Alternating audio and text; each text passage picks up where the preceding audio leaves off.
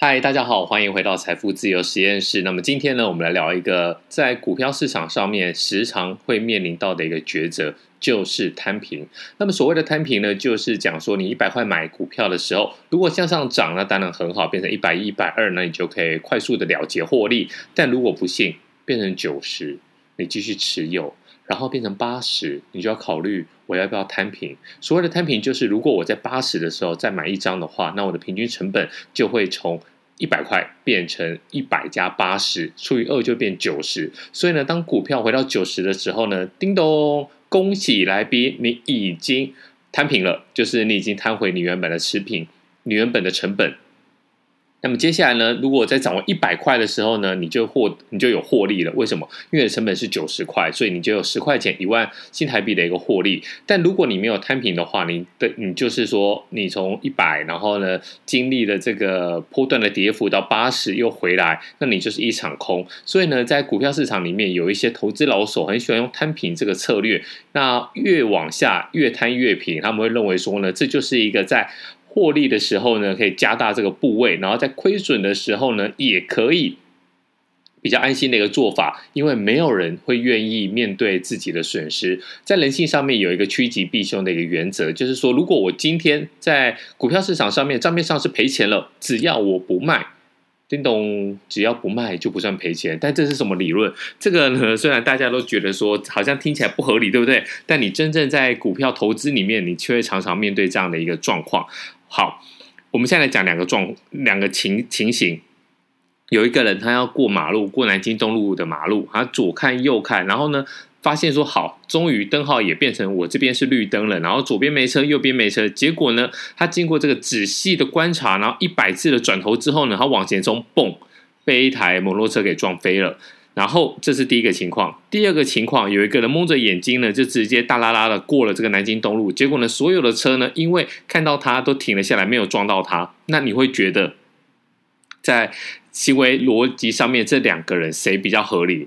其实应该是一嘛，对不对？你要看的时候，你要过马路，你怎么可能闭着眼睛？像第二个人，他闭着眼睛没有被车撞死，那其实只是他运气好，那其他人有看到他。如果把这两个人的行为模式重复一百遍，你觉得谁存活下来的几率会比较高？那肯定是第一个嘛。你就仔细观察，然后等到灯号变成绿灯的时候再往前走，那这个就是灯号变绿灯，这个就是顺势。交易的一个很重要的一个规则，然后你在股票跌了之后往下摊平，这时候呢，其实你要问一下自己，你到底是怎么做这个投资理财的一个抉择？我们先简单的来讲，如果你今天要进入到股票市场，你该做什么事情？你应该拿一本笔记本，然后把你明天你要买卖的股票，比如说你要台化，你要买八十三块，你把它记下来。明天如果到了八十三块，你就是买进，你不要明天看，呃。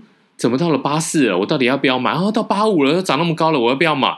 其实，如果它有到八四、八三、八四，你就应该把它买进。然后你在每个礼拜礼五的时候收盘之后，你再来看看说，你到底这个方式对你有没有帮助？你有多少交易？比如说，你在这本子里面呢，你每天都有进出，你写五笔，你的 plan，你的计划，然后你来对照，你另外一页就来对照说。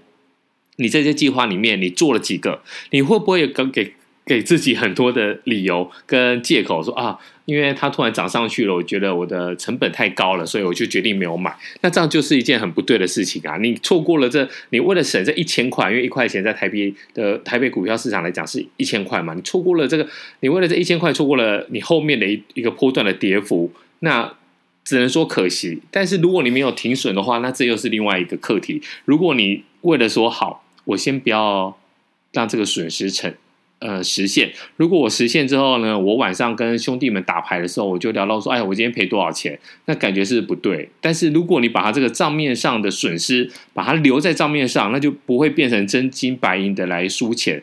但你就要看看你的投资的笔记本里面，我如果明天，比如说一样台化，明天如果跌破八十块，跌破季线或跌破什么，你每个人有每个人自己的投资风格，不管。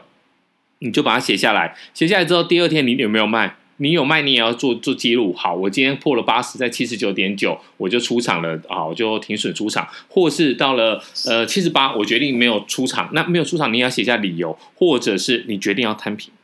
这是不是很厉害？我们又回到我们原本的这个摊平的话题。所谓的摊平呢，在往下跌的过程当中呢，这个会让你心里比较好受，因为你没有变成一个真实的损失。但是现在小峰要告诉你一个数据，那在超级绩效里面这本书没有提到一个数据，就是五十八十跟八十五十，什么意思？股票在下跌的情况之下呢，有五十趴的机会会跌到八成，会跌到八成，然后呢，也有八成的机会会跌到一半，会跌到百分之五十。所以呢，你在做一个摊平的时候呢，其实这是一个相当危险的、非常危险的一个行为。你不知道它会跌到什么程度，你可能会跌到零。那你不是一块钱就没了？这个东西在国外或许比较少见，但是在台北股市，在台湾的市场里面，大家应该都很有印象深刻。比如乐生案啊，或是一些股票地雷，你踩到，那你就是半生呃，不能讲半身不遂，你可能就是说你的部位太大的话，会让你直接毕业领便当出了这个台股市场。所以呢，在摊平的情况之下呢，很多时候都是 just once。就是说，只有这么一次。我这一次摊平之后呢，我就不摊平了。以后呢，我就要做顺势交易，我就是要顺着风走。但是如果你不幸的，你在这个向下摊平，结果你获利，为什么说这样是不幸呢？你一个错误的一个逻辑，错误的一个决策，却有好的结果，这个是正确的吗？这个是好的吗？其实这肯定不是好的。但是呢，在这一次之后呢，你会觉得自己。天赋英明，你会觉得自己非常的厉害，你根本就是股神在世。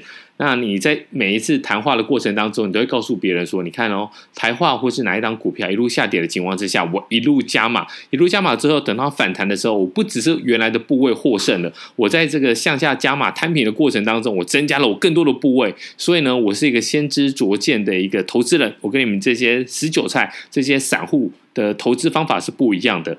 但其实他做的是一件。跟逻辑不合、不合逻辑的事情，可是它就有好的结果，这才是一个最危险、最危险的状态。好，那这就是我们今天谈的摊平的一个问题。如果大家在对于摊平还有其他的问题，那也欢迎在 Apple Podcast 下面五星留言，那我们就会针对你的问题，或者是你干脆就把你的个股，然后你的操作方式你就贴上来。那如果我们有看到这个留言，我们就。好好的来分享一下，也分帮你免费分析一下，到底你的操作策略出了哪里？呃，在哪里出了问题？那如果大家喜欢这个节目的话，拜托拜托，现在这个频道很吃五星留言分享，一定要订阅然后分享，谢谢，拜拜。